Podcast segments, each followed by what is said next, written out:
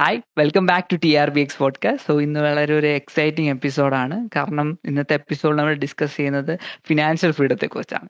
So personal finance എന്ന് പറയുന്ന വലിയൊരു ഡൊമൈൻ അതായത് ഹൗ ടു മാനേജ് മണി എന്ന് പറയുന്ന ആ ഒരു ഡൊമൈന്റെ ഒരു സബ്സെറ്റ് ആണ് നമ്മളുടെ ഒരു ഫിനാൻഷ്യൽ ഫ്രീഡം എന്ന് പറയുന്ന കോൺസെപ്റ്റ് സോ ഈ ഫിനാൻഷ്യൽ ഫ്രീഡത്തെ നമ്മളെ പരിചയപ്പെടുത്താനായി ഇന്ന് നമ്മളുടെ കൂടെയുള്ളത് വൈഷ്ണവാണ്. വൈഷ്ണവിനെ പറ്റി പറയുകയാണെങ്കിൽ വൈഷ്ണവ് നമ്മുടെ ഒരു ടീം മെമ്പറാണ് അതുപോലെ തന്നെ വൈഷ്ണവ് ഒരു എം എൻ സിയിൽ വർക്ക് ചെയ്യാണ്. ആൻഡ് വൈഷ്ണവ് ഈ ഒരു ഫിനാൻഷ്യൽ ഫ്രീഡത്തെ കുറിച്ചായാലും പേഴ്സണൽ ഫിനാൻസിനെ കുറിച്ചായാലും കൂടുതൽ റിസർച്ച് ചെയ്യും. അതുപോലെ തന്നെ ഇംപ്ലിമെന്റ് ചെയ്യും നോക്കുന്ന ഒരാളാണ്. സോ എന്തായാലും ഫിനാൻഷ്യൽ ഫ്രീഡത്തെ കുറിച്ചുള്ള വൈഷ്ണവിന്റെ വ്യൂസ് മനസ്സിലാക്കാം. So let's move to the episode hi Vaishnav welcome to T R B X podcast so എന്തായാലും വ്യൂവേഴ്സിന് വേണ്ടിയിട്ട് വൈഷ്ണവ് ഒന്ന് ഇൻട്രൊഡ്യൂസ് ചെയ്യാവോ? ഓക്കെ പറഞ്ഞതുപോലെ എന്റെ പേര് വൈഷ്ണവ് എന്നാണ്. ഞാനൊരു ബിടെക് ഗ്രാജുവേറ്റ് ആണ്. From Sree Chithira Thirunal college of engineering ഞാനൊരു ട്രിവാൻഡ്രംകാരനാണ്. ഞാനിപ്പോൾ ഒരു വൺ ഇയർ ആയിട്ട് ഒരു എം എൻ സിയിൽ വർക്ക് ചെയ്യാണ്. എനിക്ക് ഇൻട്രസ്റ്റഡ് ആയിട്ടുള്ള ടോപ്പിക്സ് എന്ന് പറയുമ്പോൾ പേഴ്സണൽ ഫിനാൻസ് ഭയങ്കര ഇൻട്രസ്റ്റഡ് ആണ് ഇൻവെസ്റ്റ്മെന്റ്സ് ഞാൻ like two years back twenty twenty തൊട്ട് ഒരു ഇൻവെസ്റ്റ്മെന്റ് സ്റ്റാർട്ട് ചെയ്തു. മെയിൻലി ഞാൻ ഇക്വിറ്റീസിലാണ് സ്റ്റോക്ക് മാർക്കറ്റിലാണ് ഇൻവെസ്റ്റ് ചെയ്യുന്നത്. ഞാനൊരു ടെക് എന്തൂസിയാസ്റ്റ് കൂടിയാണ്. ഗുഡ് സോ എന്തായാലും നമ്മൾ ഇന്ന് ഡിസ്കസ് ചെയ്യുന്ന ഫിനാൻഷ്യൽ ഫ്രീഡം എന്ന് പറയുന്ന ഒരു കോൺസെപ്റ്റ് ആണ് അല്ലേ സോ എന്തായാലും നമുക്ക് അതിന്റെ ബേസിക് ക്വസ്റ്റനിൽ തന്നെ ആദ്യം തുടങ്ങാം. നമുക്ക് വ്യൂവേഴ്സിന് ഫിനാൻഷ്യൽ ഫ്രീഡം എന്താണെന്ന് മനസ്സിലാവണല്ലോ സോ എന്തായാലും എനിക്ക് വൈഷ്ണവടുത്ത് ആദ്യം ചോദിക്കാനുള്ളത്. സോ എന്താണ് ഫിനാൻഷ്യൽ ഫ്രീഡം ഫിനാൻഷ്യൽ ഫ്രീഡത്തിനെ കുറിച്ചുള്ള വൈഷ്ണവിന്റെ വ്യൂസ് നമ്മളുടെ വ്യൂവേഴ്സിന് വേണ്ടിയിട്ട് ഒന്ന് ഷെയർ ചെയ്യാമോ ഓക്കെ ഫിനാൻഷ്യൽ ഫ്രീഡം എന്ന് പറയുന്ന ഒരു സ്റ്റേറ്റ് ആണ് ദാറ്റ് നമുക്ക് നമുക്ക് ജീവിക്കാൻ ആവശ്യമായിട്ടുള്ള ഒരു പൈസ നമ്മുടെ ബാങ്ക് അക്കൗണ്ടിലുണ്ട് സോ ദാറ്റ് നമുക്ക് പൈസയ്ക്ക് വേണ്ടി ജോലി ചെയ്യേണ്ട ആവശ്യം വരില്ല അപ്പൊ ഇതിന്റെ ഉപയോഗം എന്ന് കഴിഞ്ഞു കഴിഞ്ഞാൽ നമുക്ക് നമ്മുടെ ടൈം നമുക്ക് ഇഷ്ടമുള്ള കാര്യങ്ങൾക്ക് വേണ്ടി ഉപയോഗിക്കാം. ലൈക്ക് നമ്മുടെ ടൈം നമ്മുടെ ജീവിതം നമുക്ക് നമ്മുടെ പാഷനെ ഫോളോ ചെയ്യാൻ വേണ്ടി യൂസ് ചെയ്യാം. ഇതാണ് ഫിനാൻഷ്യൽ ഫ്രീഡത്തിന്റെ മെയിൻ അഡ്വാന്റേജ് അപ്പോൾ ഒരു എക്സാമ്പിൾ പറഞ്ഞു കഴിഞ്ഞാൽ ചിലപ്പോൾ ഒരു താങ്കൾക്കൊരു പാട്ടുകാരനാവണമെന്നായിരിക്കാം. അപ്പോൾ ഫിനാൻഷ്യൽ ഫ്രീഡം സ്റ്റേറ്റ് അച്ചീവ് ചെയ്ത് കഴിഞ്ഞാൽ നമുക്ക് നമ്മുടെ ഹോബി എന്താണോ നമുക്ക് പാഷൻ എന്താണോ ചെയ്തിട്ട് അത് നമുക്ക് കംപ്ലീറ്റ്ലി ഫോളോ ചെയ്യാൻ പറ്റും. Okay okay. അപ്പോൾ അതാണ് ഫിനാൻഷ്യൽ ഫ്രീഡം എന്ന് പറയുന്ന കോൺസെപ്റ്റ് അതായത് നമ്മൾ എന്താ പറയുക ജോലിക്ക് വേണ്ടി പൈസ എടുക്കുന്ന ആൾക്കാരാണ് നമ്മൾ ചുറ്റും കൂടുതലുള്ള ആൾക്കാർ ഈവൻ എന്താ പറയുക നമ്മളുടെ ഏജ് ഗ്രൂപ്പിലുള്ള ആൾക്കാരും കൂടുതൽ എന്താ പറയുക ഒരു സ്റ്റേബിൾ ഇൻകത്തിന് വേണ്ടി ജോലി ചെയ്യുന്ന ഒരാളാണ്. അത് പാഷൻ ഫോളോ ചെയ്യാൻ എന്താ പറ്റാത്ത നമ്മൾ ഈ ഒരു ഈ ഫിനാൻഷ്യൽ സിറ്റുവേഷൻ കാരണം കൂടുതലും പൈസ എടുക്കാൻ വേണ്ടി ജോലി ചെയ്യുന്ന ആൾക്കാരാണ് കാണുന്നത്. സോ അവർക്കെല്ലാം ഒരു ഹെൽപ്ഫുൾ ഹെൽപ്ഫുൾ ആയിട്ടുള്ള ഒരു കോൺസെപ്റ്റാണ് ഫിനാൻഷ്യൽ ഫ്രീഡം എന്ന് പറയുന്നത്. അതായത് നമ്മൾ ഫിനാൻഷ്യൽ ഫ്രീഡം അച്ചീവ് ചെയ്ത് കഴിഞ്ഞാൽ എന്താ പറയുക നമ്മൾ പൈസയ്ക്ക് വേണ്ടി ജോലി എടുക്കേണ്ട ആവശ്യമില്ല നമ്മളുടെ പാഷനെ ഫോളോ ചെയ്യാം. ഓക്കെ സോ അടുത്ത് എനിക്ക് വയസ്സിനടുത്ത് ചോദിക്കാനുള്ളത് നമ്മുടെ ഈ ഒരു സാധാരണക്കാരായിട്ടുള്ള ആൾക്കാർക്ക് കൂടുതൽ ഈ ഫിനാൻഷ്യൽ ഫ്രീഡം അച്ചീവ് ചെയ്യാൻ പറ്റാത്തതായിട്ടാണ് നമ്മളൊരു ഇതുവരെ കണ്ടുവരുന്ന ഒരു കാര്യം.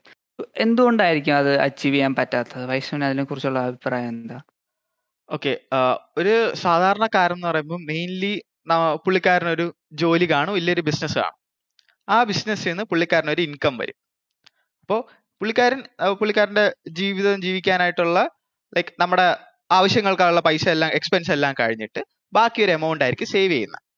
ഇതിനെ ഒന്നെങ്കിൽ പുള്ളിക്കാരൻ ചെയ്യുന്ന ഒരു സേവിങ്സ് അക്കൗണ്ടിൽ ഇടുമായിരിക്കും ഇല്ലെങ്കിൽ ഒരു എഫ് ഡി ഇടുമായിരിക്കും ഇതാണ് ഓൾമോസ്റ്റ് നമ്മളെ പോലെയുള്ള സാധാരണക്കാരെല്ലാം ചെയ്യുന്നത്. അപ്പോൾ ഈ സേവിങ്സ് ബാങ്കിനാണെങ്കിൽ ഒരു മൂന്ന് മുതൽ നാല് ശതമാനം വരെ ഇൻട്രസ്റ്റ് കിട്ടും. ഒരു എഫ് ഡി ആണെങ്കിൽ ഒരു അഞ്ച് ശതമാനം അഞ്ച് ടു ആറ് ശതമാനം വരെ ഇൻട്രസ്റ്റ് കിട്ടും. ഓക്കെ പക്ഷേ ഇങ്ങനെ ചെയ്തു കഴിഞ്ഞാൽ ഒരിക്കലും നമുക്ക് ഫിനാൻഷ്യൽ ഫ്രീഡം എന്നൊരു സ്റ്റേറ്റ് അച്ചീവ് ചെയ്യാൻ പറ്റത്തില്ല. കാരണം എന്ന് പറയുന്നത് ഇൻഫ്ലേഷൻ ആണ്. ഇൻഫ്ലേഷൻ എന്ന് പറയുമ്പോൾ പണപ്പെരുപ്പം. ഓരോ വർഷവും നമ്മുടെ നമ്മുടെ ജീവിക്കാനുള്ള സാധനങ്ങളുടെ വില ഗുഡ്സ് ആൻഡ് സർവീസസിന്റെ വില ഓരോ വർഷം കഴിയുന്നവർ കൂടി കൂടി കൂടി പൊക്കോണ്ടിരിക്കും. ഫോർ എക്സാമ്പിൾ കഴിഞ്ഞ വർഷത്തെ പെട്രോളിന്റെ പൈസയും അരിയുടെ പൈസയും ഒക്കെ നോക്കിയാൽ മതി. ഇപ്പോൾ അത് കൂടിക്കൊണ്ടിരിക്കുകയാണ്. അപ്പോൾ നമ്മുടെ റിസർവ് ബാങ്ക് ഓഫ് ഇന്ത്യ പറയുന്നത് ഇന്ത്യയിൽ ഇൻഫ്ലേഷൻ എന്ന് പറയുന്നത് ഏഴ് ശതമാനമാണ്. അപ്പോൾ നമ്മൾ നമ്മുടെ വെൽത്ത് ഏഴ് ശതമാനത്തിന് മേളിൽ ഗ്രോ ചെയ്താൽ മാത്രമേ നമുക്ക് ഇൻഫ്ലേഷനെ ബീറ്റ് ചെയ്യാൻ പറ്റൂ. എങ്കിലേ നമുക്ക് ഫിനാൻഷ്യൽ ഫ്രീഡം അച്ചീവ് ചെയ്യാൻ പറ്റത്തുള്ളൂ. ഞാൻ ഒരു എക്സാമ്പിളും കൂടെ തരാം. ഒരു ഹൈപ്പോത്തറ്റിക്കൽ സിറ്റുവേഷൻ എടുക്കുക ഒരു കിലോ അരിയുടെ വില ഈ വർഷം നൂറ് രൂപയാണെന്ന് വിചാരിക്കുക. ഓക്കെ അപ്പോൾ ആർ ബിയുടെ കണക്കനുസരിച്ച് ഏഴ് ശതമാനം ഇൻഫ്ലേഷൻ വരുമ്പോൾ അടുത്ത വർഷം ആകുമ്പോൾ ഇതേ അരിയുടെ വില നൂറ്റിയേഴ് രൂപയാവും. അപ്പോൾ ഈ സാധാരണക്കാരൻ ചെയ്യുന്നത് എന്താ?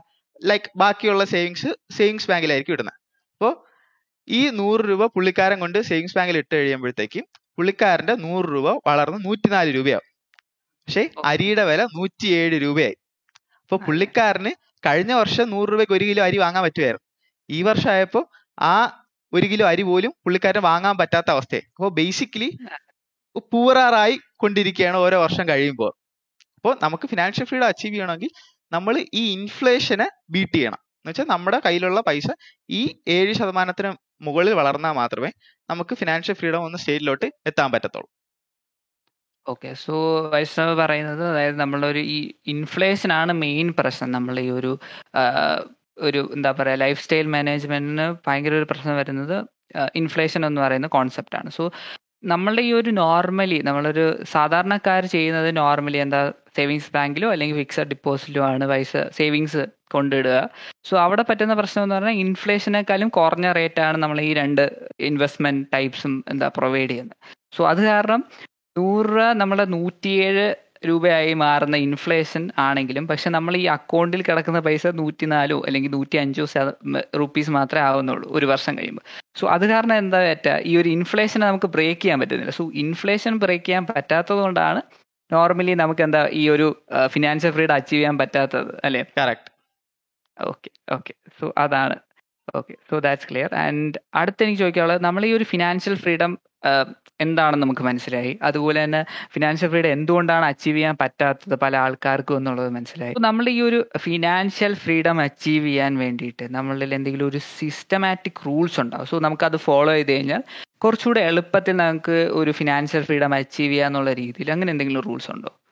എല്ലാവരും സ്റ്റാർട്ടിങ്ങിൽ ഫോളോ ചെയ്യുന്ന റൂൾ എന്ന് പറഞ്ഞാൽ ഫിഫ്റ്റി തേർട്ടി ട്വന്റി എന്ന് പറയുന്ന റൂളാണ് ഇത് പറയുന്നതെന്ന് വെച്ചാൽ നമ്മുടെ സാലറിയുടെ അമ്പത് ശതമാനം നമ്മളെ നീഡ്സിന് വേണ്ടി കൊടുക്കും. നീഡ്സ് എന്ന് പറയുമ്പോൾ നമ്മുടെ വീട്ടിലെ റെന്റ് മെഡിസിനുള്ള പൈസ ലൈക്ക് നമുക്ക് ഗ്രോസറീസിന്റെ പൈസ അതൊക്കെ നീഡ്സ് ഇനി ബാക്കിയുള്ള ഒരു തേർട്ടി പെർസെന്റേജ് നമ്മുടെ ഓൺസിലോട്ട് പോകും. ഓൺസ് എന്ന് പറയുമ്പോൾ ഫോൺ മേടിക്കുന്നത് സിനിമയ്ക്ക് പോകുന്നത് അങ്ങനെയുള്ള കാര്യങ്ങൾ. ബാക്കി വരുന്ന ട്വന്റി പെർസെന്റേജ് നമ്മൾ ഇൻവെസ്റ്റ്മെന്റ്സിന് വേണ്ടി യൂസ് ചെയ്യും. അങ്ങനെ നമ്മൾ ചെയ്തു കഴിഞ്ഞാൽ നമുക്ക് on a longer period of time നമുക്ക് ഫിനാൻഷ്യൽ ഫ്രീഡം അച്ചീവ് ചെയ്യാൻ പറ്റുന്ന ഒരു സിസ്റ്റമാറ്റിക് ആണ് സോ അതാണ് മെയിൻ റൂൾ നമ്മൾ ഫിഫ്റ്റി തേർട്ടി റൂൾ എന്ന് പറയുന്ന ഒരു ബേസിക് റൂളാണ് അതനുസരിച്ച് നമ്മൾ എന്താ പറയുക നമ്മളെ എക്സ്പെൻസും അതുപോലെ തന്നെ തേർട്ടി പെർസെന്റേജ് അതുപോലെ ട്വന്റി പെർസെന്റേജ് നമ്മളുടെ സേവിങ്സും മാറ്റി വെക്കുക എന്നുള്ളതാണ് മെയിൻലി ഒരു കോൺസെപ്റ്റ് അല്ലേ? സോ അത് എന്തായാലും ക്ലിയർ ആണ്. സോ നമ്മൾ ഓൾറെഡി പറഞ്ഞു അതായത് നേരത്തെ പറഞ്ഞതുപോലെ ഈ ഒരു സിസ്റ്റമാറ്റിക് റൂളിനെ കുറിച്ച് പറഞ്ഞു. സോ അതുപോലെ തന്നെ നമ്മൾ ഒരു ഇൻവെസ്റ്റ്മെന്റ് ടൈപ്സിനെ കുറിച്ച് അതായത് നമ്മളെ സേവിങ്സ് ബാങ്ക് ഇൻട്രസ്റ്റിനെ കുറിച്ച് പറഞ്ഞു അതുപോലെ തന്നെ ഫിക്സഡ് ഡിപ്പോസിറ്റ് ഇൻട്രസ്റ്റിനെ കുറിച്ച് പറഞ്ഞു. സോ നമ്മളുടെ ഈ ഒരു ഫിനാൻഷ്യൽ ഫ്രീഡം അച്ചീവ് ചെയ്യാൻ നമ്മൾ എന്താ പറയുക ഏത് ടൈപ്പ് ഓഫ് ഇൻവെസ്റ്റ്മെന്റ് തിരഞ്ഞെടുക്കുന്നതായിരിക്കും കുറച്ചുകൂടെ നമ്മളുടെ ഒരു എന്താ എളുപ്പത്തിൽ ഫിനാൻഷ്യൽ ഫ്രീഡം വീണ്ടും അച്ചീവ് ചെയ്യാൻ പറ്റുന്നത്? ഓക്കെ നമ്മുടെ ഏത് സാധനം ചൂസ് ചെയ്യുമ്പോഴും നമുക്ക് നമ്മുടെ ടാർഗറ്റ് എന്ന് പറയുന്നത് ഇൻഫ്ലേഷൻ നമുക്ക് ബീറ്റ് ചെയ്യണം. അപ്പോൾ ഇൻഫ്ലേഷൻ ഏഴ് ശതമാനമാണെങ്കിൽ നമുക്ക് അതിന്റെ മേളിൽ വളരണം. അപ്പോൾ ഇന്ത്യയിൽ ഏറ്റവും കൂടുതൽ ആൾക്കാർ ഇൻഫ്ലേഷനെ ബീറ്റ് ചെയ്യാൻ വേണ്ടി യൂസ് ചെയ്യുന്നതും ഏറ്റവും കൂടുതൽ റിട്ടേൺ തരുന്നതും ഇക്വിറ്റിയാണ് ഇക്വിറ്റി എന്ന് പറയുമ്പോൾ സ്റ്റോക്ക് മാർക്കറ്റ്സ് നമ്മൾ കമ്പനികളുടെ ഓഹരികളിൽ നിക്ഷേപം നടത്തി അതാണ് on a longer period of time നമുക്കൊരു പന്ത്രണ്ട് ശതമാനം മുതൽ പതിനഞ്ച് ശതമാനം വരെ നമുക്ക് ഒരു റിട്ടേൺ എക്സ്പെക്ട് ചെയ്യാൻ പറ്റും. അപ്പൊ നമ്മൾ ആദ്യം പറഞ്ഞ മറ്റേ അരീര ഹൈപ്പോത്തറ്റിക്കൽ എക്സാമ്പിളിൽ നമ്മൾ നൂറ് രൂപ ഇവിടെ ഇടുമ്പോഴത്തേക്കും ഇക്വിറ്റിയിൽ ഇടുമ്പോഴത്തേക്കും അത് ഇൻഫ്ലേഷൻ നൂറ്റി ഏഴ് രൂപയാവുന്ന സാഹചര്യത്തിൽ ഇവിടെ നൂറ്റി പന്ത്രണ്ട് മുതൽ നൂറ്റി പതിനഞ്ച് വരെ ആവാനുള്ളൊരു ചാൻസ് ഉണ്ട്.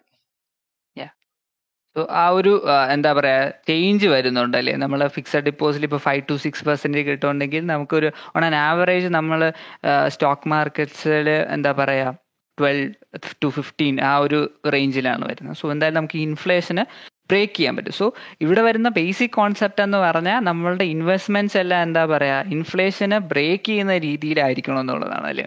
Correct correct so mainly Vaishnav suggest ചെയ്യുന്നത് സ്റ്റോക്ക് മാർക്കറ്റ്സ് ആവും സോ സ്റ്റോക്ക് മാർക്കറ്റ്സ് അല്ലാതെ നമ്മളുടെ ഒരു വേറെ എന്തൊക്കെ ഇൻവെസ്റ്റ്മെന്റ് ടൈപ്സ് ഉണ്ട്? നമ്മൾ വേറെ കുറെ ഇൻവെസ്റ്റ്മെന്റ് ടൈപ്സ് നമ്മൾ കേട്ടിട്ടുണ്ട്. അതായത് നമ്മൾ ഒരു കോപ്പറേറ്റ് ബോൺസ് അതേപോലെ എന്തെങ്കിലുമൊക്കെ അതിന് സജസ്റ്റ് ചെയ്യാവോ. ഏതൊക്കെ ഒരു ഇൻവെസ്റ്റ്മെന്റ് ടൈപ്സ് ആ ഒരു shorter period of time like നമുക്ക് സ്റ്റോക്ക് മാർക്കറ്റ്സ് ഒരു ലോങ്ങർ പീരീഡ് ഓഫ് ടൈമിന് വേണ്ടി മാത്രമേ നമുക്ക് ചൂസ് ചെയ്യാൻ പറ്റുള്ളൂ. എന്ന് വെച്ചാൽ നാളെ എന്തെങ്കിലും പ്രശ്നങ്ങൾ സംഭവിച്ചാൽ മറ്റേ സ്റ്റോക്സ് ഇടിഞ്ഞ് നഷ്ടം സംഭവിക്കാനുള്ള ചാൻസ് ഉണ്ട്. അപ്പോൾ on a longer period of time ഇത് മുകളിലോട്ടേ പോകത്തുള്ളൂ അപ്പോൾ നമുക്ക് ലാഭം കിട്ടും.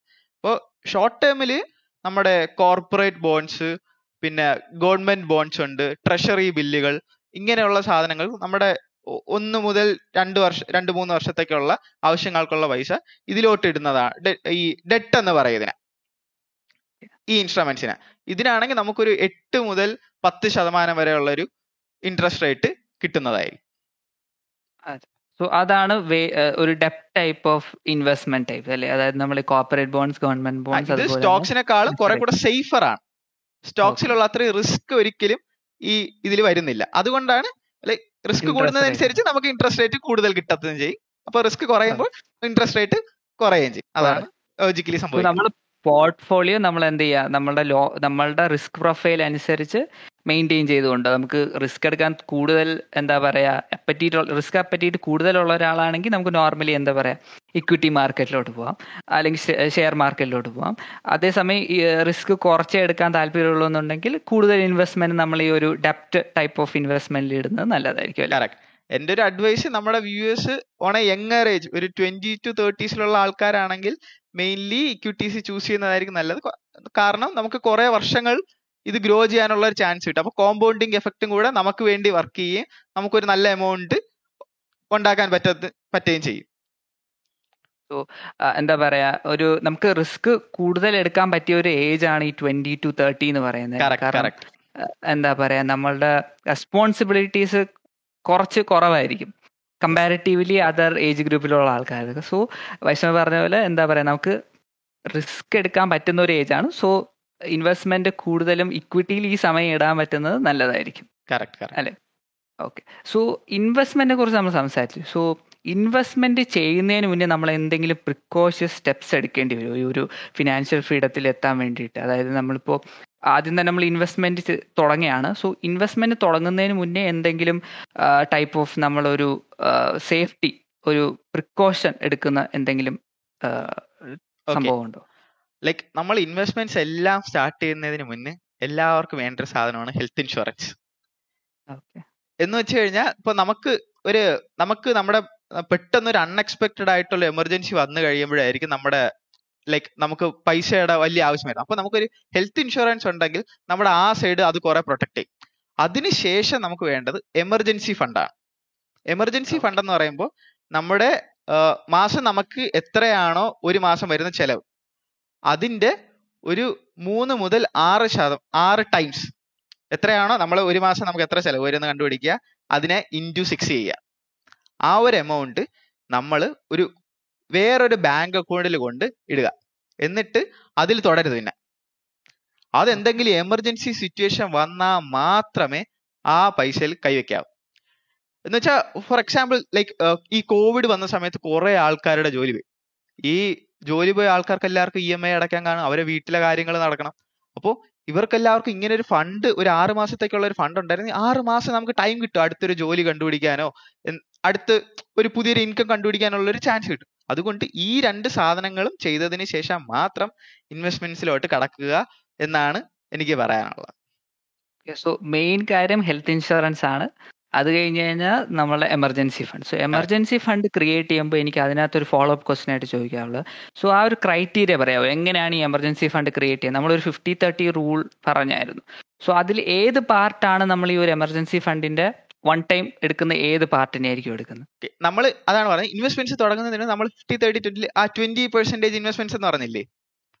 അത് ഫുൾ എടുത്ത് ഈ എമർജൻസി ഫണ്ട് ബിൽഡ് ചെയ്യുക. ഒരു രണ്ട് മൂന്ന് രണ്ട് മൂന്ന് നാലഞ്ച് മാസം കഴിയുമ്പോഴേ നമ്മൾ എമർജൻസി ഫണ്ട് ബിൽഡ് ആവും.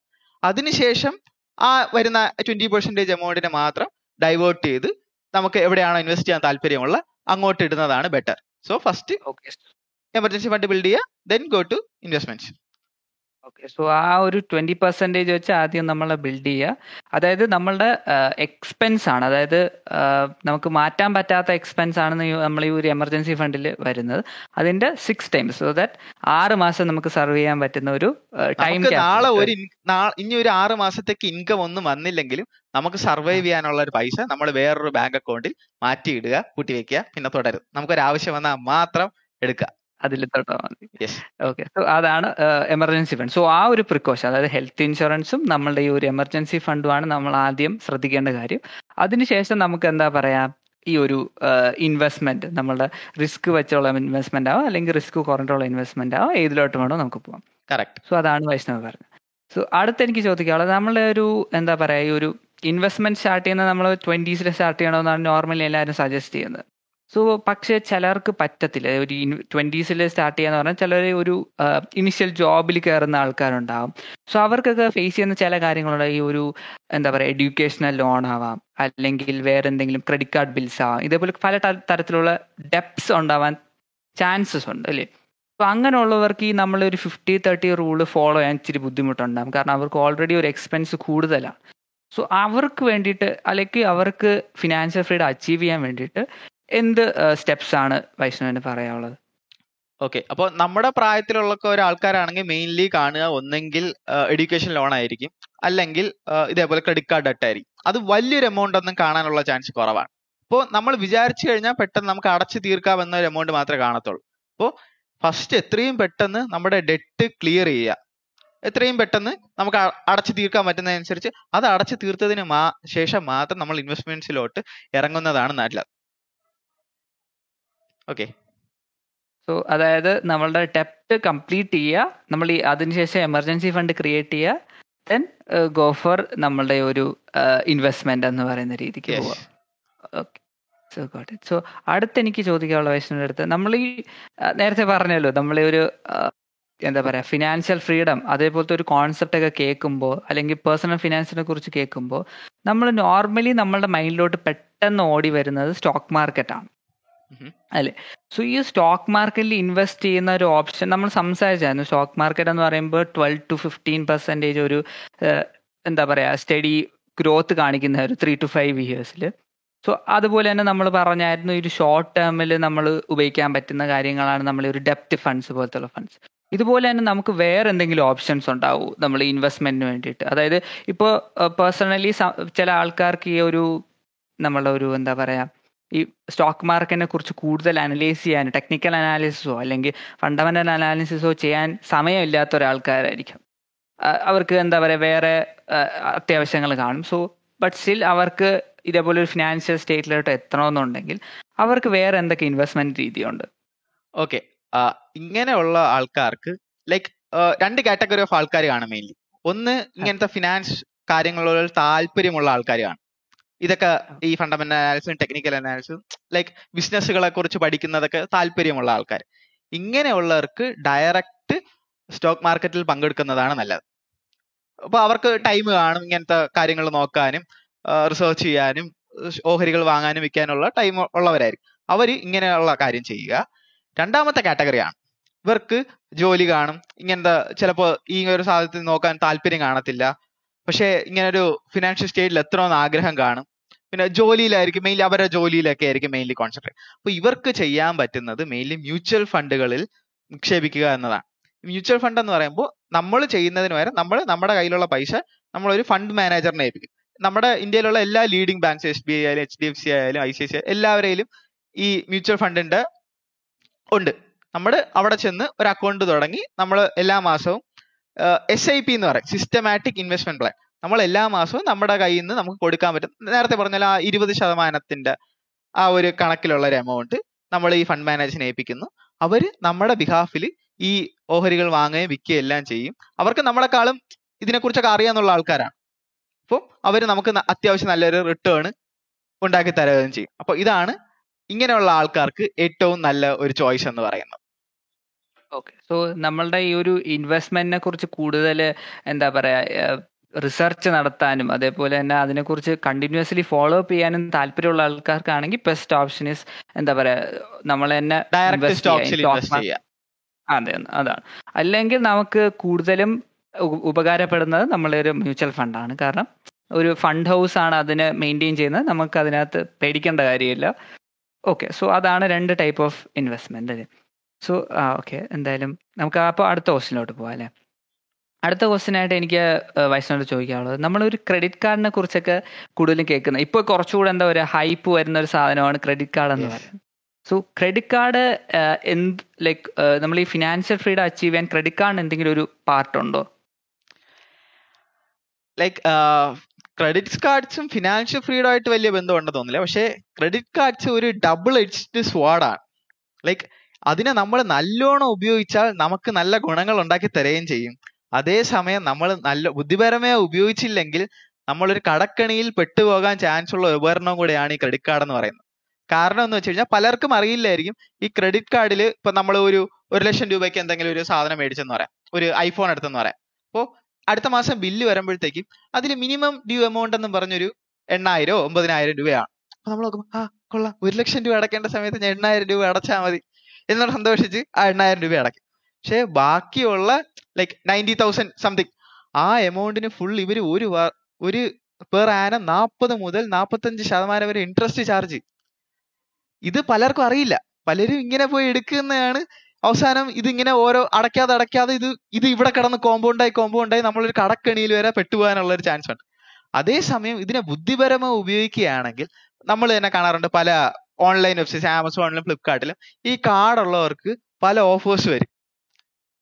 ലൈക്ക് ആമസോണിലൊക്കെ പല ഫോണിലും അയ്യായിരം മുതൽ പതിനായിരം വരെയൊക്കെ ഓഫർ വരാറുണ്ട്. നമ്മൾ കാർഡിന്റെ കാർഡ് വഴി ചെയ്യാണ്. അപ്പൊ അങ്ങനെ കുറെ നമുക്ക് പൈസ ലാഭിക്കാനും ഈ ക്രെഡിറ്റ് കാർഡ്സ് ഉണ്ട് ചില ബുക്ക് മൈ ഷോയിലൊക്കെ ചില ഇതിൽ ഓഫേഴ്സ് വരും.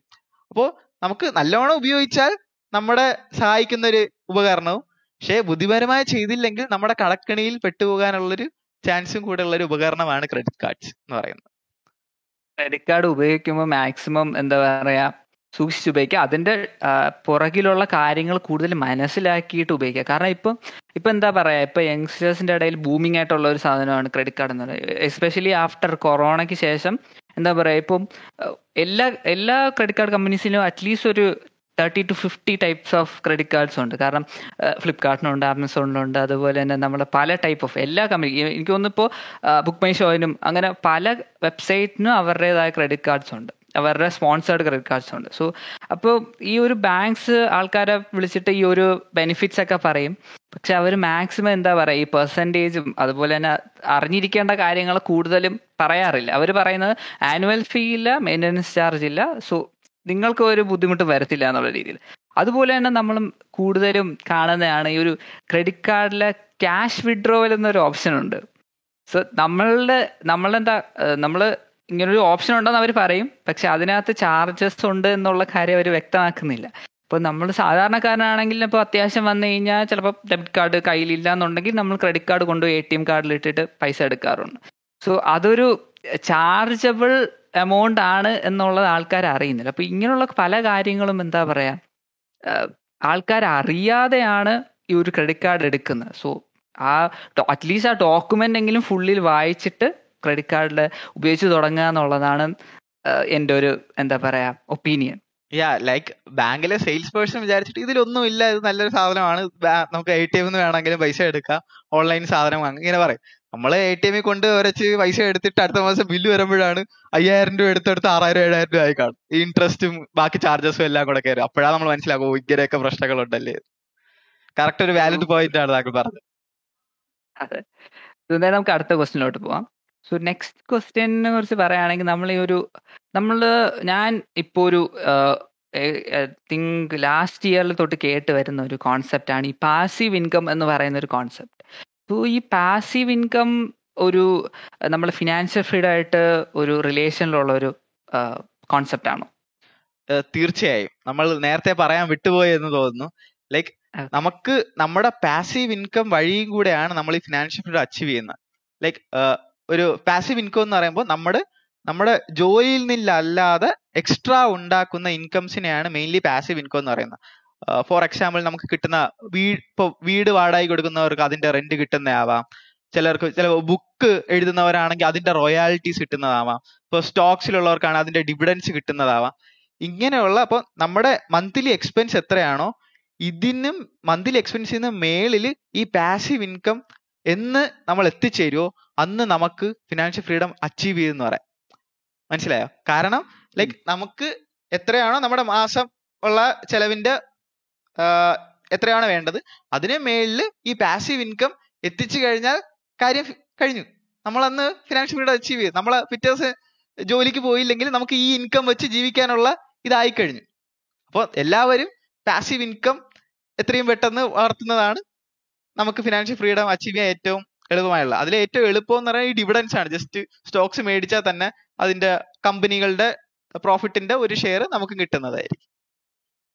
ഓക്കെ സോ പാസീവ് ഇൻകം എന്ന് പറഞ്ഞാൽ നമ്മൾ എന്താ പറയാ? നമ്മളുടെ ഒരു നമ്മൾ ചെയ്ത ഒരു വർക്കിന് എന്താ പറയാ? അല്ലെങ്കിൽ നമ്മൾ ചെയ്ത ഒരു കാര്യത്തിന് ഇൻട്രസ്റ്റ് പോലെ നമുക്കിങ്ങനെ അതിന്റെ ഒരു ഇൻകം വന്നുകൊണ്ടിരിക്കും. അതിനാണ് പാസീവ് ഇൻകം എന്ന് പറയുന്നത്. സോ അത് നമ്മളുടെ ഒരു ഫിനാൻഷ്യൽ ഫ്രീഡത്തിന്റെ ഒരു ഹൈലൈറ്റഡ് പോയിന്റ് ആണ് അത്. അച്ചീവ് ചെയ്യാനുള്ള ഒരു മെയിൻ പാത്താണ് ഫിനാ നമ്മൾ ഈ ഒരു പാസീവ് ഇൻകം എന്ന് പറയുന്നത്. ഓക്കെ ഗോട്ട് സോ അത് യൂട്യൂബ് വീഡിയോസ് ആകുമ്പോൾ ഇപ്പോൾ യൂട്യൂബിൽ തന്നെ നമ്മളൊരു വീഡിയോ ഇട്ട് കഴിഞ്ഞാൽ നമുക്ക് റവന്യൂ വർഷങ്ങൾ കൂടുന്തോറും വ്യൂസിനനുസരിച്ച് റവന്യൂ വരികയാണ് അല്ലേ? അതുപോലത്തെ ഉള്ള പല ടൈപ്പ് ഓഫ് എന്താ പറയുക വേസ് ഉണ്ട്. ഫ്രീലാൻസിങ് ആയാലും അതുപോലത്തെ ഉള്ള കാര്യങ്ങളുണ്ടാവും. സോ എന്തായാലും അതാണ് പാസീവ് ഇൻകം കൊണ്ട് ഉദ്ദേശിക്കുന്നത് അല്ലേ? കറക്റ്റ് സോ വൈഷ്ണവ് എനിക്ക് വൈഷ്ണവയുടെ അടുത്തായിട്ട് ചോദിക്കാനുള്ളത് നമ്മൾ എസ് ഐ പി കുറിച്ചാണ്. നമ്മൾ എസ് ഐ പി കുറിച്ച് സംസാരിച്ചായിരുന്നു. അതായത് മ്യൂച്വൽ ഫണ്ടുമായിട്ടുള്ള റിലേഷനും കാര്യങ്ങളൊക്കെ നമുക്ക് നേരത്തെ ക്വസ്റ്റ്യനിൽ നമ്മൾ ഡിസ്കസ് ചെയ്തായിരുന്നു. സോ നമ്മളുടെ വ്യൂവേഴ്സിന് കൂടുതൽ അറിയാൻ താല്പര്യമുള്ള ഒരു കോൺസെപ്റ്റാണ് ഈ S I P so S I P കുറിച്ച് ഒന്ന് എക്സ്പ്ലെയിൻ ചെയ്യാവോ? ഓക്കെ എസ് ഐ പി എന്ന് പറയുന്ന സിസ്റ്റമാറ്റിക് ഇൻവെസ്റ്റ്മെന്റ് പ്ലാൻ എന്നാണ്. അപ്പൊ നമ്മൾ എല്ലാ മാസവും ഒരു പെർട്ടിക്കുലർ ഡേറ്റിൽ നമുക്ക് ഇൻവെസ്റ്റ് ചെയ്യാനുള്ള പൈസ നമ്മൾ മ്യൂച്വൽ ഫണ്ടുകാരെ ഏൽപ്പിക്കും. അവർ നമ്മുടെ ബിഹാഫിൽ ഇൻവെസ്റ്റ് ചെയ്യും. അപ്പൊ ഇതുകൊണ്ടുള്ള ഗുണമെന്ന് വെച്ചാൽ on a long period of time നമുക്ക് കോമ്പൗണ്ടിങ്ങിന് ഇത് വളരെയധികം ഹെൽപ്പ് ചെയ്യും. ഓക്കെ ഓക്കെ കോമ്പൗണ്ടിങ് എന്ന് വെച്ച് കഴിഞ്ഞാൽ നമുക്ക് നമ്മുടെ പൈസയിൽ കിട്ടുന്ന ഇൻട്രസ്റ്റിന് അടുത്ത ഒരു കൊല്ലം നൂറ്റിയേഴ് രൂപ അല്ലെ നൂറ് രൂപന്ന് നൂറ്റി പന്ത്രണ്ട് രൂപ ഇൻട്രസ്റ്റ് ആയി കഴിഞ്ഞാൽ അടുത്ത പ്രാവശ്യം ഈ നൂറ്റി പന്ത്രണ്ടിലാണ് അടുത്ത ഇൻട്രസ്റ്റ് ജനറേറ്റ് ആകുന്നത്. അപ്പൊ ഇതിങ്ങനെ കൂടി കൂടി കൂടി പൊക്കോണ്ടിരിക്കും. ഒരു എക്സാമ്പിൾ കൂടെ ഞാൻ പറയാം. ഇപ്പോൾ ഇമാജിൻ മിഥുൻ ഇരുപത് വയസ്സിൽ ഒരു ലക്ഷം രൂപ ഇൻവെസ്റ്റ് ചെയ്യുന്ന വിചാരിക്കാം അട്ടെ നമുക്ക് സ്റ്റോക്സിലാണെന്ന് അപ്പോൾ on a longer period of time നമുക്കൊരു പന്ത്രണ്ട് മുതൽ പതിനഞ്ച് ശതമാനം വരെ ഇൻട്രസ്റ്റ് കിട്ടും. അപ്പോൾ ഈ ഒരു ലക്ഷം രൂപ ഇതിന് ഇൻവെസ്റ്റ് ഇരുപത് വയസ്സിൽ ഇൻവെസ്റ്റ് ചെയ്തു. പിന്നെ മറന്നുപോയി. പിന്നെ നമ്മൾ ഇൻവെസ്റ്റ്മെന്റിന്റെ കാര്യമേ മറന്നുപോയി. എന്നിട്ട് അറുപത് വയസ്സാകുമ്പോഴത്തേക്ക് അറുപത് വയസ്സ് നാൽപ്പത് വർഷം കഴിയുമ്പോൾ ഈ ഒരു ലക്ഷം രൂപ എത്രയാവുമെന്ന് ഗസ് ചെയ്യാവോ? ട്വൽവ് പെർസെന്റേജ് അല്ലേ? ഐ തിങ്ക് മാക്സിമം ഒരു തേർട്ടി തേർട്ടി ഫൈവ് ലാക്സ് അല്ല അവിടെയാണ് കോമ്പൗണ്ടിങ്ങിന്റെ എഫക്ട് വരുന്നത്. കോമ്പൗണ്ടിങ് കൂടെ നമുക്ക് നമുക്ക് വേണ്ടി വർക്ക് ചെയ്യണ കാര്യം ഇത് വൺ ക്രോർ അടുപ്പിച്ചാവും. റിയലി ഇൻട്രസ്റ്റിംഗ് ആണ്. ഇത് ഫോർ എക്സാമ്പിൾ ലൈക്ക് നിങ്ങൾക്ക് വേണേൽ ചെയ്ത് നോക്കാം. നമ്മുടെ പണ്ട് പത്താം ക്ലാസ്സിലൊക്കെ പഠിക്കുന്ന ഒരു ഫോർമുല ഇല്ലേ amount equal to P into one plus R by എന്റെ ഹോൾ റൈസ് ട്വന്റി ഇതിൽ ടൈം ഫോർട്ടി ഇയേഴ്സ് ഇടുക റേറ്റ് ഓഫ് ഇൻട്രസ്റ്റ് പന്ത്രണ്ട് ശതമാനം ഇടുക മറ്റേ എമൗണ്ട് ഒരു ലക്ഷം ഇടുക. ഇതിട്ട് ജസ്റ്റ് ഒന്ന് ചെയ്ത് നോക്കാം. അപ്പൊ നമുക്ക് മനസ്സിലാവും. കോമ്പൗണ്ടിങ് ഓരോ ലോങ് പീരീഡ് ഓഫ് ടൈം എന്തൊരു ഇമ്പ്രൂവ്മെന്റ് ഒരു ചെറിയ സം ഓഫ് മണിയിൽ ഉണ്ടാക്കുമെന്ന് ഓക്കെ വൺ ക്രോർ സോ ഒരു മൈൻഡ് ബ്ലോയിങ് എക്സാമ്പിൾ സോ ഇതാണ് ഞാൻ പറഞ്ഞത്. ലൈക്ക് ഈ വീഡിയോയുടെ ഇൻട്രൊഡക്ഷൻ ഞാൻ പറഞ്ഞിട്ടുണ്ടായിരുന്നു. അതായത് വൈഷ്ണവ് ഇതേപോലത്തെ എന്താ പറയുക മൈൻഡ് ബ്ലോയിങ് എക്സാമ്പിൾസും അതുപോലെ തന്നെ ഐഡിയാസ് ആണ് പ്രൊവൈഡ് ചെയ്യുന്നത്. സോ ഈ ഒരു എക്സാമ്പിൾ എന്തായാലും ആൾക്കാർക്ക് കോമ്പൗണ്ടിങ് കോമ്പൗണ്ടിങ്ങിനെ കുറിച്ച് കൂടുതൽ മനസ്സിലാക്കാൻ സഹായിക്കുമെന്ന് പ്രതീക്ഷിക്കുന്നു. സോ എന്തായാലും നമുക്ക് അടുത്ത ക്വസ്റ്റ്യനിലോട്ട് പോവാം. സോ അടുത്ത് എനിക്ക് വൈഷ്ണവ് ചോദിക്കാനുള്ളത് ലൈക്ക് നോർമലി നമ്മൾ ഒരു കേട്ടുവരുന്ന ഒരു കോൺസെപ്റ്റ് ഉണ്ട്. അതായത് ട്വന്റീസിൽ അതായത് ഈ ഫിനാൻഷ്യൽ ഫ്രീഡം അച്ചീവ് ചെയ്യണമെങ്കിൽ ട്വന്റീസിലേക്ക് ഒരു പുവർ പേഴ്സണിന്റെ ലിവിങ് സ്റ്റാൻഡേർഡിൽ ജീവിക്കുക. എന്നിട്ട് നമ്മളൊരു സിക്സ്റ്റി ഫിനാൻഷ്യൽ ഫ്രീഡം അച്ചീവ് ചെയ്യുമ്പോൾ നോർമലി ഒരു ഫോർട്ടി ഫിഫ്റ്റി ഇയേഴ്സ് ആവുമെന്ന് പ്രതീക്ഷിക്കുകയാണെങ്കിൽ ആ ഒരു ഏജിൽ നമുക്ക് അടിച്ചു പൊളിക്കാന്നാണ് നോർമലി കേട്ട് വരുന്ന ഒരു കോൺസെപ്റ്റ് സോ അതിനെക്കുറിച്ച് വൈഷ്ണവിന്റെ അഭിപ്രായം എന്താണ് ഓക്കെ ഞാൻ അങ്ങനെ ഒരു കോൺസെപ്റ്റിനെ ലോഡ് യോജിക്കുന്നില്ല. ഞാൻ പറയുന്നത് നമുക്ക് ഒരു നമ്മൾ നേരത്തെ പറഞ്ഞില്ലേ ഫിഫ്റ്റി തേർട്ടി ട്വന്റി എന്ന് പറയുന്നത് അപ്പൊ നമുക്ക് ഒരു എമൗണ്ട് വെച്ചിട്ട് ആ ഇതിൽ നമ്മൾ ജീവിക്കാൻ ശ്രമിക്കുക നമ്മൾ ഭയങ്കര ലക്ഷറീസ് ഒന്നും ആവാതെ നമ്മൾ ലൈക്ക് എല്ലാ ദിവസവും ഇങ്ങനെ പൈസ മാത്രം നോക്കി ജീവിക്കണോണ്ട് വലിയ എന്താ പറയാ ഉപയോഗം ഉണ്ടെന്നൊന്നും എനിക്ക് തോന്നുന്നില്ല. നമ്മൾ ആവശ്യത്തിന് സ്പെൻഡും ചെയ്യണം. എന്നാൽ നമ്മൾ അനാവശ്യമായിട്ട് സ്പെൻഡും ചെയ്യരുത്. ആ ഒരു ലൈക്ക് നമുക്ക് ലോജിക്കൽ സ്റ്റാൻഡിൽ നമ്മൾ പോകണം അങ്ങനെ ജീവിച്ചു കഴിഞ്ഞാൽ വലിയ പ്രശ്നമില്ലാതെ നമുക്ക് ഫിനാൻഷ്യൽ ഫ്രീഡം അച്ചീവ് ചെയ്യാനും പറ്റും. അതേസമയം വലിയ പ്രശ്നങ്ങളൊന്നും ഇല്ലാതെ പോവുകയും ചെയ്യാം. വൈഷ്ണവിന്റെ അടുത്ത് എനിക്ക് അടുത്തായിട്ട് ചോദിക്കാനുള്ളത്. ഒരു കൊറോണയ്ക്ക് മുന്നേ വരെ ആൾക്കാരുടെ മനസ്സിലുണ്ടായിരുന്ന ഒരു കാര്യമാണ്. ലൈക്ക് സ്റ്റോക്ക് മാർക്കറ്റ് എന്ന് പറയുന്ന സ്ഥലം എന്ന് പറഞ്ഞാൽ നമ്മൾ പൈസ കൊണ്ടിടുന്നു. ലൈക്ക് ആ പൈസ അവിടെ കിടന്ന് പോകുന്നു. ലൈക്ക് എന്തോ കാരണം കൊണ്ട് പോകുന്നു. അതുപോലെ നമുക്ക് തിരിച്ച് കുറച്ച് പൈസ കിട്ടുന്നുള്ളൂ. അങ്ങനെ ഒരു ഐഡിയ ആയിരുന്നു ഉണ്ടായിരുന്നത്. അതിനുശേഷം നമ്മളൊരു കൊറോണ വന്നു. അതുപോലെ തന്നെ യൂട്യൂബ് റവല്യൂഷൻ ഒക്കെ വന്നതിന് ശേഷമാണ് നമുക്ക് കൂടുതലും എന്താ പറയുക ഈ സ്റ്റോക്ക് മാർക്കറ്റിനെ കുറിച്ചൊക്കെ മനസ്സിലാക്കാൻ പറ്റുന്നത്. സോ എത്രത്തോളം അത് നമ്മളുടെ ഒരു ആൾക്കാരുടെ ഇടയിലിട്ട് ഈ സ്റ്റോക്ക് മാർക്കറ്റിനെ കുറിച്ച് ഒരു നല്ല ഇംപ്രഷൻ വന്നിട്ടുണ്ട്? ഓക്കെ ആദ്യം എന്തുകൊണ്ട് ഈ ഒരു ബാഡ് ഇംപ്രഷൻ ഉണ്ടായിരുന്നു പറയാം. ലൈക്ക് ആൾക്കാർക്ക് ഈ സ്റ്റോക്ക് മാർക്കറ്റിൽ വരുമ്പോഴത്തേക്കും ഇന്ന് ഒരു രണ്ടു ദിവസം കൊണ്ട് പൈസ ഡബിൾ ആവണം ഒരു വർഷം കൊണ്ട് പൈസ ഡബിൾ ഈ ഒരു എക്സ്പെക്ടേഷനിലാണ് വരുന്നത്. ഈ ഒരു എക്സ്പെക്ടേഷൻ ആണ് പ്രശ്നം. ഈ ഒരു എക്സ്പെക്ടേഷനിൽ വന്നു കഴിഞ്ഞാൽ ഇവർ കേട്ടിട്ടും കണ്ടിട്ടും ഇല്ലാത്ത ലൈക്ക് ഈ ആരെങ്കിലും ഒക്കെ അപ്പുറത്തെ വീട്ടിലുള്ള ചേട്ടൻ പറയുന്ന ഒരു സ്റ്റോക്കൊക്കെ അങ്ങ് മേടിക്കും. അത് നമ്മൾ ആ കമ്പനിയെ കുറിച്ച് കേട്ടിട്ട് കാണില്ല കണ്ടിട്ട് കാണില്ല അങ്ങനെ ഒരു സാധനം ഉണ്ടെന്ന് പോലും അറിയില്ല. അതിലൊക്കെ കൊണ്ട് പൈസ ഇടും കമ്പനി നാളെ പൊളിഞ്ഞു പോകും പിന്നെ ഫുൾ പൈസ പോയി എന്നിട്ട് എല്ലായിടത്തും പറഞ്ഞുകൊണ്ട് നടക്കും സ്റ്റോക്ക് മാർക്കറ്റ് സ്കാം ആണ് ഫുൾ പറ്റിപ്പാണെന്നൊക്കെ പറഞ്ഞിട്ട് നടക്കും. നമ്മൾ നമ്മുടെ ഹാർഡ് ഏൺഡ് മണിയാണല്ലേ അപ്പൊ നമ്മൾ കേട്ടിട്ടുള്ള വെൽ റെപ്യൂട്ടഡ് ആയിട്ടുള്ള ബ്ലൂ ചിപ്പ് സ്റ്റോക്സിൽ മാത്രം നിക്ഷേപം നടത്തുക. അപ്പോ അതിൽ ലൈക് എന്നിട്ട് ഒരു റീസണബിൾ ആയിട്ടുള്ള ഇൻട്രസ്റ്റ് എക്സ്പെക്ട് ചെയ്യും. ഒരു പന്ത്രണ്ട് മുതൽ പന്ത്രണ്ട് പതിനഞ്ച് ശതമാനമൊക്കെ നമുക്ക് ഒരു റീസണബിൾ ആയിട്ടുള്ള ഇൻട്രസ്റ്റ് ആണ്. അപ്പൊ അത് എയിം ചെയ്ത് നമ്മൾ blue chip stocks like Reliance Tata Tata ഗ്രൂപ്പിന്റെ കമ്പനീസ് പിന്നെ H D F C bank I C C bank ഇതിലൊക്കെ ഇതൊന്നും പെട്ടെന്ന് നമുക്ക് പൊളിഞ്ഞു പോകുന്ന കമ്പനികളൊന്നും അല്ല ലൈക്ക് ഇതിലൊക്കെ കൊണ്ട് പൈസ ഇട്ട് കഴിഞ്ഞാൽ ഓരോ വർഷം കഴിയുന്തോറും ഈ ഒരു പന്ത്രണ്ട് മുതൽ പതിനഞ്ച് ശതമാനം വരെ നമുക്ക് ഇൻട്രസ്റ്റ് എക്സ്പെക്ട് ചെയ്യാം. ഇവർ മറ്റേ പൈസ ഡബിൾ ആക്കണം നാളെ പൈസ ഡബിൾ ആക്കണം എന്നൊക്കെ പറഞ്ഞുള്ള എക്സ്പെക്ടേഷനിലുണ്ട് പൈസ ഇടുന്നതാണ്. ഇങ്ങനെ ഓരോ പ്രശ്നങ്ങളൊക്കെ ഉണ്ടാകാൻ കാരണം. ആൾക്കാർ നോർമലി എന്താ പറയാ പല സ്റ്റോക്സും സജസ്റ്റ് ചെയ്യുന്ന പെന്നി സ്റ്റോക്സ് ആണല്ലേ? അപ്പം ആൾക്കാരത് ബൈ ചെയ്യുന്നു കുറച്ച് കളയുമ്പോഴത്തേക്കും ഇറങ്ങുന്നു മൊത്തം പൈസ പോകുന്നു ഉടനെ വിറ്റിറങ്ങുന്നു പോകുന്നു. അല്ലെങ്കിൽ വേറൊരു എന്താ പറയാ ടൈപ്പ് കാണുന്നതെന്ന് പറഞ്ഞാൽ നമ്മൾ ഒരു മാർക്കറ്റ് ജസ്റ്റ് ഇറങ്ങുമ്പോൾ തന്നെ ആൾക്കാർ പാനിക് സെല്ലിംഗ് എന്നൊരു സംഭവം ഉണ്ട് അതായത് പേടിച്ചിട്ടെല്ലാം വിറ്റിറങ്ങുന്നു എന്നിട്ട് തിരിച്ചു വന്നു. എപ്പോഴും പറയുന്നത് പ്രശ്നമെല്ലാം വരുന്നത് സ്റ്റോക്ക് മാർക്കറ്റ് ആണ്.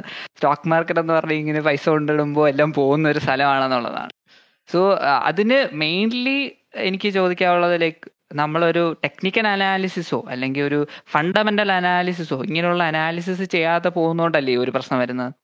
യാ തീർച്ചയായും. നമ്മൾ നേരത്തെ പറഞ്ഞതുപോലെ ഇപ്പൊ ഇതിനൊക്കെ ടൈമും ഉണ്ട് ഇൻട്രസ്റ്റ് ഉള്ള ആളാണെങ്കിൽ ഇത് ചെയ്തിട്ട് തന്നെ നമ്മൾ സ്റ്റോക്സ് കണ്ടുപിടിക്കണം. അല്ല ടൈം അത്രയ്ക്കും സ്പെൻഡ് ചെയ്യാൻ ഇല്ലാത്ത ആളാണ് നമ്മൾ മ്യൂച്വൽ ഫണ്ട്സിനെ ഏൽപ്പിക്കുന്നതാണ് ഏറ്റവും ബെറ്റർ എന്ന് പറയുക.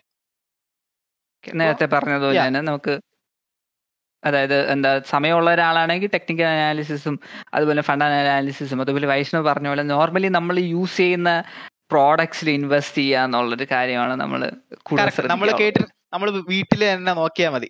നമ്മൾ ബൂസ്റ്റ് ഹോർലിക്സ് ഇതെല്ലാം ഹിന്ദുസ്ഥാൻ യൂണിലിവറിന്റെ ആണ് പിന്നെ നമ്മൾ എല്ലാ ദിവസവും എല്ലാ മാസവും യൂസ് ചെയ്യുന്ന നമ്മളെ ഇന്റർനെറ്റ് ഇന്റർനെറ്റ് കണക്ഷൻ ഇപ്പൊ ഇന്റർനെറ്റും ഫോണും ജിയോ നല്ലൊരു ബ്രാൻഡാണ് അതേപോലെ പലരുടെയും bank account H D F C ബാങ്കോ I C I C S B ഐയിലും അപ്പൊ നമ്മൾ എല്ലാ ദിവസവും ഇഷ്ടപ്പെടുന്നതും നമ്മൾ ഉപയോഗിക്കുന്നതും ബ്രാൻഡുകളുടെ ഓഹരികളിൽ നിക്ഷേപിക്കുന്നതാണ് ഏറ്റവും ബെറ്റർ എന്ന് പറയുന്ന ഒരു ഓപ്ഷൻ എനിക്ക് വ്യൂവേഴ്സിന്റെ അടുത്ത് പറയാനുള്ളത് ലൈക്ക് ഈ നമ്മൾ പറഞ്ഞ ഓരോ കമ്പനീസും like only for educational purpose ആണ്. നമ്മൾ ഒന്നിനെയും ഒരു എന്താ പറയാ ഷെയർസും മേടിച്ചിടാൻ പറയുന്നില്ല. ലൈക്ക് നിങ്ങൾ സ്വന്തമായിട്ട് എന്താ പറയാ ഫണ്ടമെന്റൽ അനാലിസിസും അതേപോലെ ടെക്നിക്കൽ അനാലിസിസ് ചെയ്യുക സോ അത് ചെയ്യാൻ സമയം കിട്ടാത്ത ആൾക്കാരാണെങ്കിൽ വൈഷ്ണവ് പറഞ്ഞ പോലെ മ്യൂച്വൽ ഫണ്ട് എന്ന് പറയുന്ന ഒരു കോൺസെപ്റ്റ് വളരെ നിങ്ങൾക്ക് ഹെൽപ്ഫുൾ ആയുള്ള ഒരു സാധനമാണ്. സോ ഒരു ഫണ്ട് ഹൗസ് കണ്ടുപിടിക്കുക അതിൽ ഇൻവെസ്റ്റ് ചെയ്യുക. ഓക്കെ സോ എന്തായാലും നമുക്ക് അപ്പോൾ അടുത്ത ക്വസ്റ്റിനോട്ട് പോകാം അല്ലേ വൈഷ്ണവ്. അടുത്ത് നമ്മൾ നോർമലി കേട്ട് വരും നമ്മൾ എന്തോ യങ്സ്റ്റേഴ്സിന്റെ ഇടയിൽ കൂടുതലും അറിയുന്ന ക്രെഡിറ്റ് കാർഡ് പോലെ പുതിയൊരു കോൺസെപ്റ്റ് ആണ് നമ്മൾ ക്രിപ്റ്റോ കറൻസി എന്ന് പറയുന്നത്. സോ ക്രിപ്റ്റോ കറൻസിയിൽ വൈഷ്ണവിന്റെ വ്യൂസ് എന്താണ്? ഓക്കെ ക്രിപ്റ്റോ എന്ന് പറയുന്നത് ഒന്നെങ്കിൽ ഹൺഡ്രഡ് എക്സ് ആവും. നൂറ് ശതമാനം. അല്ലെങ്കിൽ ബേസിക്കലി സീറോ ആവാം. ഇങ്ങനെയുള്ള ഒരു സാധനമാണ് ക്രിപ്റ്റോ ഇപ്പൊ സ്റ്റോക്സ് തന്നെ ആൾക്കാർ റിസ്ക് കൂടിയ സാധനമാണ് പൈസ പോകുന്നതെന്നൊക്കെയാ പറയുന്നത് അപ്പോ ക്രിപ്റ്റോയിൽ ഇൻവെസ്റ്റ് ചെയ്യുന്നതുകൊണ്ട് കുഴപ്പമൊന്നും ഉണ്ടെന്ന് എനിക്ക് തോന്നുന്നില്ല. പക്ഷേ നമുക്ക് ഒരു സീറോ ആയാലും കുഴപ്പം ഇല്ല എന്നുള്ള ഒരു എമൗണ്ട് മാത്രം ക്രിപ്റ്റോയിലൊക്കെ നിക്ഷേപിക്കുക. ലൈക്ക് അത് സീറോ ആയാലും എനിക്ക് കുഴപ്പമില്ല ലൈക്ക് പലർക്കും അത് പല എമൗണ്ട് ആയിരിക്കാം. ചിലർക്ക് നൂറ് രൂപ ആയിരിക്കാം ചിലർക്ക് ആയിരം രൂപ ആയിരിക്കും അങ്ങനെയുള്ള ഒരു എമൗണ്ട് മാത്രമേ ക്രിപ്റ്റോയിൽ ഇടാവൂ. അല്ലെങ്കിൽ എന്തും സംഭവിക്കാം. അതാണ്. ലൈക്ക് ഇപ്പൊ തന്നെ എന്താ പറയാ ക്രിപ്റ്റോ മാർക്കറ്റ് വളരെ ഡൗൺ ആണ്. അപ്പോ ആൾക്കാര് എന്താ പറയാ നേരത്തെ പറഞ്ഞ പോലെ പാനിക് സെല്ലിംഗ് ഉണ്ടായ ഒരു സമയം കൂടിയാണ് ഇത്. പിന്നെ അതുപോലെ തന്നെ വൈഷ്ണവ് പറഞ്ഞതുപോലെ നമ്മളെ ഒരു എന്താ പറയാ നമുക്ക് റിസ്ക് എടുക്കാൻ പറ്റുന്ന അത്ര എമൗണ്ട് മാത്രം ഈ ഒരു ഇതേപോലെയുള്ള ക്രിപ്റ്റോ കറൻസീസിലോ പോലുള്ള കോൺസെപ്റ്റ്സിൽ ഇടുന്ന എന്നുള്ളത് നിങ്ങളെല്ലാവരും ശ്രദ്ധിക്കേണ്ട കാര്യമാണ്. സോ എന്തായാലും എനിക്ക് വൈഷ്ണവിന്റെ അടുത്ത് അവസാനമായിട്ട് ചോദിക്കാനുള്ളത് നമ്മളെ വ്യൂവേഴ്സിന് വേണ്ടിയിട്ട് ഇതേപോലെ ഈ പേഴ്സണൽ ഫിനാൻസ് ആയാലും ഫിനാൻഷ്യൽ ഫ്രീഡത്തിനെ കുറിച്ചും അതേപോലെ ഇൻവെസ്റ്റ്മെന്റിനെ കുറിച്ചും കൂടുതൽ അറിയാൻ താല്പര്യമുള്ള ആൾക്കാർ നമ്മളെ വ്യൂവേഴ്സിൽ കാണും. സോ അവർക്ക് വേണ്ടി ഏതെങ്കിലും യൂട്യൂബ് ചാനൽസോ അല്ലെങ്കിൽ കോഴ്സസോ അതുപോലെ തന്നെ ബുക്സോ റെഫർ ചെയ്യാനുണ്ടോ വൈഷ്ണവൻ? ഓക്കെ യൂട്യൂബ് ചാനൽ എന്ന് പറയുമ്പോൾ മലയാളത്തിൽ തന്നെ ഷാരിഖ് ഷംഷുദ്ദീൻ എന്ന് പറയുന്ന ഒരു യൂട്യൂബ് ചാനലുണ്ട്. അതിൽ സ്റ്റോക്ക് മാർക്കറ്റ്സിന്റെ ഫ്രം ബേസിക്സ് ടു അഡ്വാൻസ്ഡ് വരെ ഫ്രീ ആയിട്ടുണ്ട്. അപ്പം പഠിക്കണമെന്ന് ആഗ്രഹമുള്ളവർക്ക് അതുവഴി പഠിക്കാം യൂട്യൂബ് ചാനലിൽ. അടുത്ത് ബുക്സ് എന്ന് പറയുമ്പോൾ സൗരവ് മുഖർജിയുടെ കോഫി ക്യാൻ ഇൻവെസ്റ്റിംഗ് എന്ന് പറയുന്ന ബുക്ക് ഉണ്ട്. സൗരവ് മുഖർജി എന്ന് പറഞ്ഞാൽ ഇന്ത്യയിലെ ഒരു റെപ്യൂട്ടഡ് ഫണ്ട് മാനേജറും ഫണ്ട് മാനേജറാണ് പുള്ളിക്കാരന്റെ ഒരു ബുക്ക് ഉണ്ട്. അത് ഒരു പോർട്ട്ഫോളിയോ ഒക്കെ എങ്ങനെ ഡിസൈൻ ചെയ്യണം ലൈക്ക് അതിങ്ങനെ കുറെ കേസ് സ്റ്റഡീസ് ഒക്കെ വെച്ച് നല്ല രീതിയിൽ എക്സ്പ്ലെയിൻ ചെയ്ത് നമുക്ക് നല്ല രീതിയിൽ മനസ്സിലാവുന്ന രീതിയിൽ എക്സ്പ്ലെയിൻ ചെയ്തിട്ടുള്ള അതൊരു റെക്കമെൻഡേഷൻ ആണ്. പിന്നെ ഫിനാൻഷ്യൽ ഫ്രീഡം അച്ചീവ് ചെയ്യണതിന് മിസ്റ്റർ മണി മൊസ്റ്റാഷ് എന്ന് പറയുന്ന യു എസിലെ ഒരു ബ്ലോഗർ ഉണ്ട്. പുള്ളിക്കാരന്റെ ബ്ലോഗിൽ പുള്ളിക്കാരൻ എങ്ങനെയാണ് അച്ചീവ് ചെയ്ത ഫുൾ ഡീറ്റെയിൽസ് ഉണ്ട്. പുള്ളിക്കാരൻ മുപ്പതാമത്തെ വയസ്സിലാണ് ഫിനാൻഷ്യൽ ഫ്രീഡം അച്ചീവ് ചെയ്യുന്നത്. പുള്ളിക്കാരൻ അവിടെ സോഫ്റ്റ്വെയർ എഞ്ചിനീയർ എന്തോ ആയിരുന്നു. പത്ത് വർഷം എന്തോ ജോലി ചെയ്തു. പത്ത് വർഷത്തിൽ ഫിനാൻഷ്യൽ ഫ്രീഡം അച്ചീവ് ചെയ്തു. ഇപ്പൊ പുള്ളിക്കാരന് പുള്ളിക്കാരന്റെ ഹോബി എന്ന് പറയുന്നത് ലൈക്ക് മറ്റേ കാർപ്പൻട്രി പോലെ മറ്റേ ഈ തടികൾ കൊണ്ടുള്ള പണിയൊക്കെ ചെയ്യുന്ന പുള്ളിക്കാരൻ ഭയങ്കര ഇൻട്രസ്റ്റ് അപ്പൊ പുള്ളിക്കാരി ഇപ്പൊ അതിനൊരു കൊച്ചു ബിസിനസ് ആയിട്ട് ഭയങ്കര ടെൻഷൻ ഒന്നും ഇല്ലാതെ സമാധാനപരമായി ആ ഒരു ലൈഫ് സ്റ്റൈൽ ജീവിതം പുള്ളിക്കാരൻ പുള്ളിക്കാരന്റെ പാഷനെ ഫോളോ ചെയ്യുന്നു. അപ്പോൾ ഇതാണ് എന്റെ ടോപ്പ് ഓഫ് ദ മൈൻഡിൽ വരുന്ന ആ, അത്യാവശ്യം കൊള്ളാവുന്നുള്ള ഫിനാൻസ് റിലേറ്റഡ് സാധനങ്ങൾ എന്ന് പറയാം. സോ എന്തായാലും വളരെ ഒരു ഇൻട്രസ്റ്റിംഗ് ആൻഡ് നോളജ് ഫിൽഡ് എന്താ പറയുക എപ്പിസോഡായിരുന്നു നമ്മളുടെ ഈ ഒരു എപ്പിസോഡ് സോ എന്തായാലും നമ്മളുടെ കൂടെ ഇരുന്ന് ഇത്രയും സമയം ഫിനാൻഷ്യൽ ഫ്രീഡത്തിനെ കുറിച്ച് സംസാരിച്ചതിന് നന്ദി. സോ എന്തായാലും എനിക്ക് തോന്നുന്നു നമുക്കിനി ഒരു വേറൊരു എപ്പിസോഡിൽ ഈ പേഴ്സണൽ ഫിനാൻസ് റിലേറ്റഡ് ആയിട്ടുള്ള ഏതെങ്കിലും ഒരു ടോപ്പിക്കുമായിട്ട് നമുക്ക് വീണ്ടും കണ്ടുമുട്ടാമെന്ന് പ്രതീക്ഷിക്കുന്നു. സോ എന്തായാലും താങ്ക്സ് താങ്ക് യു